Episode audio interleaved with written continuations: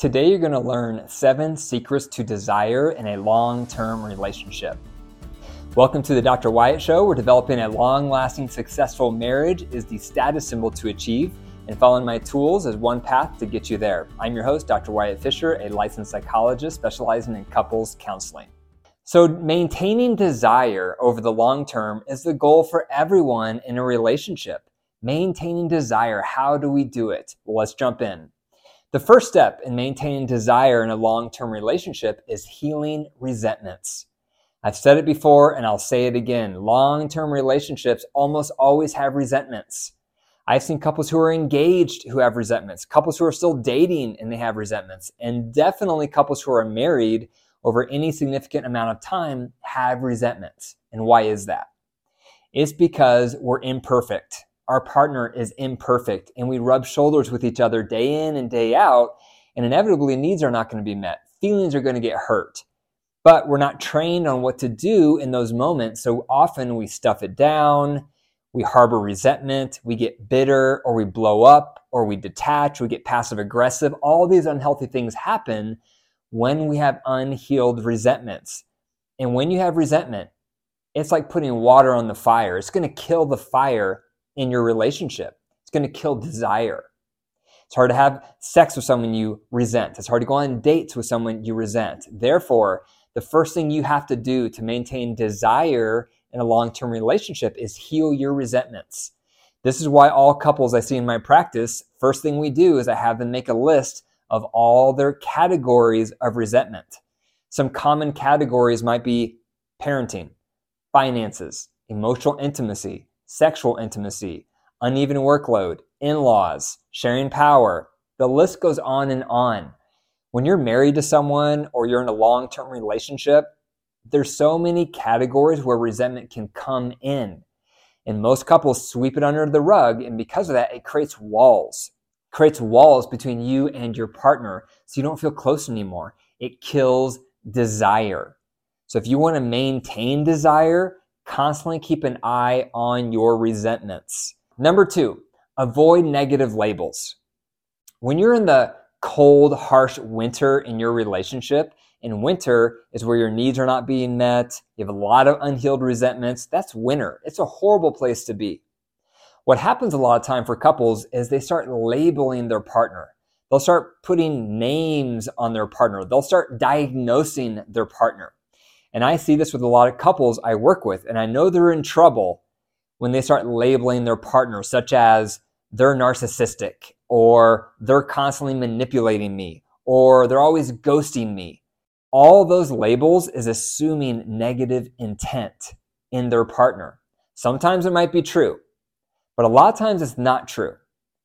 But it's partly understandable because as humans, we try to make sense of situations. We always want to understand why. Why would someone do such a thing? Why would they behave such a way? So part of it is our human impulse, where we're trying to understand the why. We're trying to make sense of things, but we take it too far. And we start putting negative labels on our partner, which often are exaggerated, or we're assuming the worst in their intent. And when we start labeling our partner, then we start feeling even more negative toward them. We start casting them in this negative light, that they're a villain, that there's nothing good in their heart. And when you start crossing the line and labeling your partner in that way, it becomes harder and harder to rebound, to think of them as a good person, to retract that negative interpretation that you've been fostering and festering in your mind. And I can relate to this. When my wife and I were in the thick of winter and we were not getting along, our needs were not being met, we had a lot of unresolved resentments. We were in that season for a while. And I can remember diagnosing my wife and her diagnosing me. We were both labeling each other. I would label her, she would label me, and all those labels and diagnoses did no one any good. It just made things worse. So instead of labeling your partner, just describe the behavior. This is what they do. But don't put a name to it. Don't label it, because then that assumes the worst in their intent. Number three, increase praise. If you want to maintain desire for the long haul in your relationship, promote praise, increase praise. Most of us don't praise our partner because we're much better at looking at what they did wrong. We're much better at looking at how they could improve. That's just our human nature. We want to critique. We want to see how they could get to be even better as a partner. But if you want to maintain desire, you have to increase praise. I read a study once that showed over twenty thousand couples. The couples that did the best through hard times were the couples who praised the most. How often do you praise your partner? How often do you tell them what you're appreciative of? How much do you tell them what you love about them? Most of us don't do that. We don't do it very often. And instead, we critique, we complain, we bring up negative things, and it tears our partner down and they tear us down. So you need to increase praise, increase appreciation, increase comments and commentary on all the things you love about your partner. Number four, and this may seem surprising, increase complaints. Now, you may be thinking, why would that be an element to maintain desire? I'll tell you why. If you're not opening up about the negative things you're feeling with your partner day to day, it's going to boil over. It's going to create conflict. You're going to blindside them, or they're going to blindside you, which is going to create conflict. You're going to stuff it down. And so we don't need and we don't want to hold on to the negatives. When your partner hurts your feelings, or they offend you, or they frustrate you, what do you do with those feelings? A lot of us stuff it down. And if unchecked, those are what develop into resentments.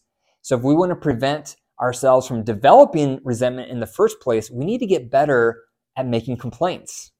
We need to get better at sharing constructive feedback. But how do you do that? One way you do that is with my tool, the Bullseye Question. The Bullseye Question is where once a day you ask each other, what's one thing I did right today, and what's one thing I could have done better? And then when you get that feedback, you can clarify if you're confused, but then all you're allowed to say in response is, thank you for the feedback.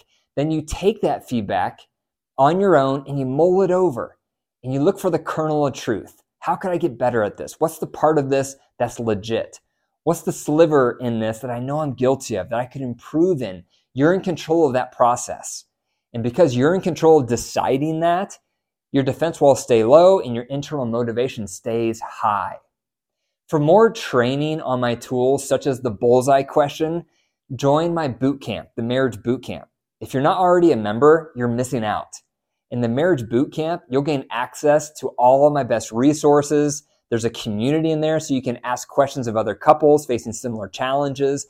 I join the boot camp once a week for live Q and A. I provide tri- training, live training, on the tools. And the bootcamp is a wonderful resource, especially because it's so affordable. It's only forty-nine dollars a month per couple. So if you want to learn more about that, be sure to go to my website and you can check on bootcamp, Marriage Bootcamp. My website's d r wyatt fisher dot com. You also can check the link in the description. Okay, number five is prioritize emotional closeness. How close do you feel to your partner? Do they know your inner world? Do you know their inner world? How often do you sit down and just share about your days? How often do you prioritize emotional closeness? How often do you open up and talk about your highs, your lows, your stressors, what you're excited about? How often do you volunteer that information? How often do you ask your partner questions about that? Most couples, it's few and far between. Most couples get into a rut where they don't prioritize emotional closeness, and when they do talk, it's all about logistics. Who's picking up Johnny after school today? What time are we going to have breakfast tomorrow morning? What time should we have dinner this weekend? What are the plans for Friday night? It's all logistics. It's not about what's really going on for each partner in their heart. And part of the goal to maintain desire for long-term relationships is you have to stay emotionally connected, because we're all continually evolving. What's going on inside of us is continually changing. And if we don't have a method to stay updated, we're going to get outdated. And one of the worst things is to feel like my partner really doesn't know who I am. They don't know what's going on within me. They don't know how I'm feeling. They don't know what I'm going through. That's a really lonely feeling. Isn't it interesting that you can be married to someone who is supposed to be your partner and still feel lonely? How lonely do you feel? How lonely does your partner feel?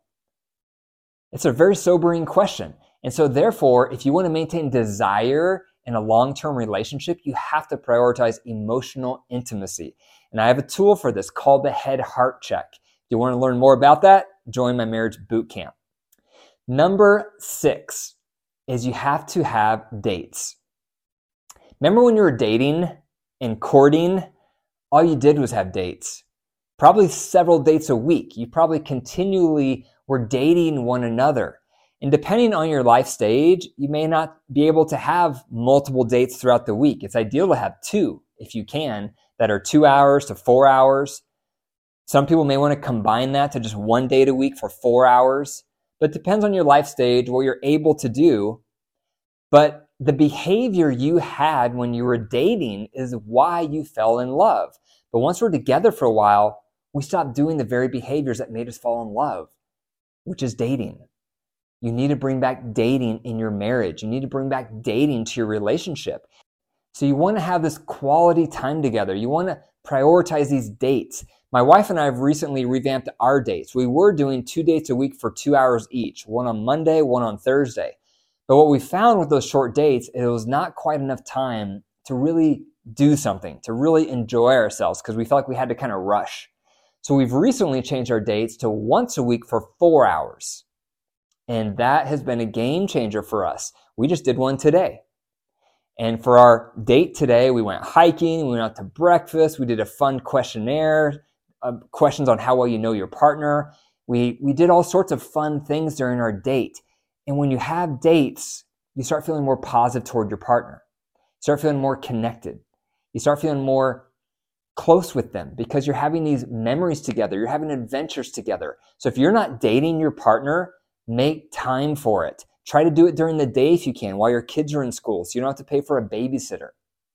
Carve out time to date. Stop making the excuse you don't have time. Look at all the things you make time for. Your social media browsing, all the shows you watch at night, time with your friends, golfing. You probably have the time. You're just not prioritizing it for your marriage. And if you want to maintain desire in a relationship, you have to prioritize dates. Number seven, you have to have regular sex with your partner to maintain desire over the long haul. So many couples stop having sex, or they have it more and more irregularly. Now, to clarify, think about the wedding cake model.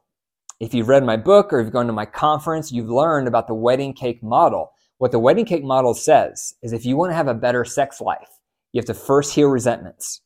When those are healed up, then you go to the next rung on the pyramid, which is building your friendship. That's where you increase affection, you increase emotional intimacy, you start having dates. When that's going well, you go to the next tier on the pyramid, and that's when you start having sensual activity, cuddling, sensual massage, bath. And when that's going well, you move up to the sexual tier, which is the top of the pyramid. And that's where after your sensual activity, if you're both open to sexual contact, you move up to that top tier and have some level of sexual contact, and that defers to the low libido partner so they can pick and choose what they're open to. That brings voice and choice back to the bedroom. Often low libido partners are under obligation sex, and that kills their libido even further. Obligation sex is a no-no. However, if you're low libido, you got to buy into the value of sexual contact. You have to buy into how it's going to nurture closeness with your partner. It's healthy for the marriage. So as a baseline, you want to strive towards sexual contact once a week. That should be a baseline, because when you have sexual contact once a week on some level, it's going to supercharge everything else. It's going to motivate the high libido partner to be more affectionate, to want to have more quality time, to want to nurture emotional intimacy. And that's going to make the low libido partner more open to that sexual contact once a week. And so it creates a positive feedback loop, positive synergy, a spirit of generosity. So that might be you. You may not be prioritizing sex. Maybe you're not ready for sex because the previous tiers on that pyramid are not in place. Get those in place first, and then buy into the value of sex, and then pick and choose what type of sexual contact you want to have, but prioritize it at least once a week. I've created a worksheet for you. It's a free worksheet with all these seven tips. so that you and your partner can discuss these seven things. You can see which ones you need to improve in. To access that worksheet, go to my website, drwyattfisher.com forward slash pages forward slash freebies. And I'll also to I'll also include a link to it in the description. Thank you for listening to the Doctor Wyatt Show podcast. If you enjoyed the episode today, be sure to leave a comment or a review. And the best way to say thank you if you've appreciated the podcast today is pay it forward by sending this to one other person. Text it to them right now if you wouldn't mind. That's a great way to pay it forward. And remember, your marriage is alive. If you care for it and nurture it, it will grow. But if you deprive it and neglect it, it will wilt and die. The choice is up to you. Take care.